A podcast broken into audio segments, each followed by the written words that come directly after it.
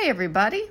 Welcome back to Knock It Off, our weekly podcast on all things real life in real time, adulting mixed with motherhood.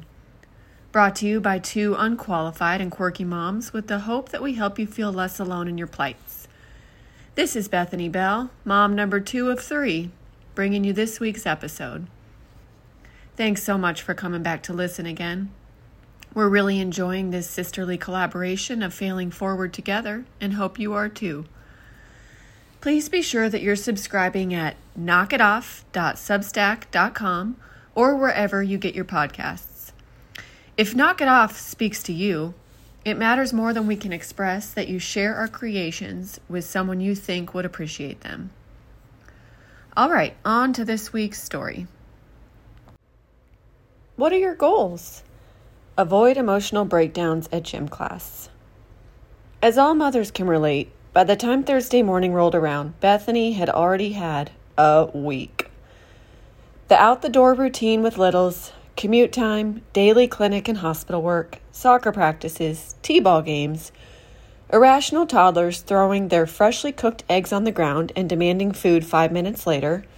Um, no topped with an irritating illness, had already taken a toll on the psyche.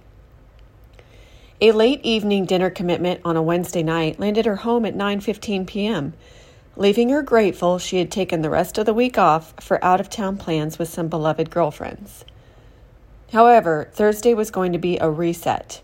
The daytime hours all to herself to complete a hefty Orange Theory class, buy additional fruit for the vegan demanding toddler, run a few errands, clean up her debt around the phlegm, a sarcastically loving nickname for her community, and pack early. She dropped the kiddos off at school and set out to make her scheduled exercise class slot. It's a tough workout. You spend 25 to 29 minutes on the treadmill as the coach instructs the participants to keep up a base pace, the speed level you can continue comfortably for 20 to 30 minutes. Move to a push pace, which elevates your ticker into that desired orange zone of 84 to 91% max heart rate. And for added pleasure, all outs. Bump the treadmill up at least two levels above your base after you've sufficiently exhausted all reserves, and let's see what happens. Then you transition to the weight floor, a combination of free weight exercises and the rowing machine for 25 minutes. This can vary from arms to legs to core, with rowing 100 to 2,000 meters in between, and it changes with every class. One leaves the place tanked, or should. This particular day, Bethany was still fighting off the latest viral cough inherited from her children approximately 10 days prior. Please withhold judgment. If we didn't continue life necessities such as working out for mental health stability every time we caught a virus from our children, we would never leave the home. The treadmill warm up put her in the orange zone immediately. For those that are not familiar with Orange Theory, this is foreboding. Bad. You're tanking yourself far too early. She backed off her typical base pace, feeling slightly like a loser for doing so. During an intense push pace to all out session, she almost hacked up a lung, although the bounce and vibration of the treadmill resulted in excellent chest percussion therapy. As she made it to the weight floor, totally gassed from the first 25 minutes, she told herself, Just finish. Not on her game, she goofed up by heading to the rower at one point when she was supposed to return to chest presses. The instructor reminded her, and Bethany, the only one who didn't listen to the pre instructions, headed back to the weight floor. Let me clear additional weight to make up for it, she thought, grabbing the 20 pounders. Again, feeling under the weather. Again, already completely depleted. The end of the class arrived, and Bethany performed an internal massive fist pump for making it through. She likes to be the first one out of the place, get her keys and go. Very antisocial. But honestly, she's at that stage in her life where she has to be selective about where she spends her precious few free moments stay and socialize with randoms because she never sees the same crew twice, or get to shower before the next task of the day. However, her instructor for this particular class had different plans in mind. She called out, Bethany, hang out for a minute. As a recovering teacher's pet, Bethany became immediately terrified. Is she going to berate me for sitting on the rower at the improper time? Am I to perform additional chest presses as punishment? Am I kicked out? Is she going to call my dad? Of course, it was none of those things. The instructor simply looked at her, smiled kindly, and asked, So, what are your goals?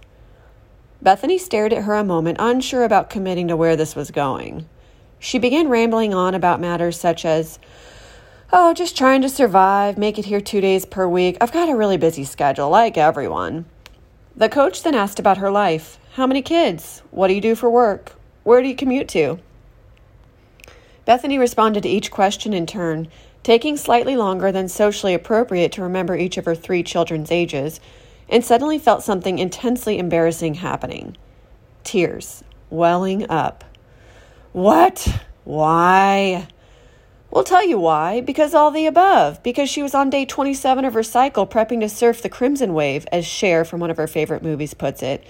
Because now she felt like a workout failure and a halfway mom and a halfway employee and one fourth of a spouse and one eighth of a friend.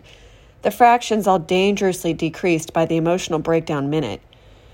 She gulped and politely ended the post workout conversation as soon as possible. She was sure the instructor was relieved as well. The instructor hadn't signed up for an impromptu therapy session next to the disinfectant wipes and stereo blasting Eminem lyrics.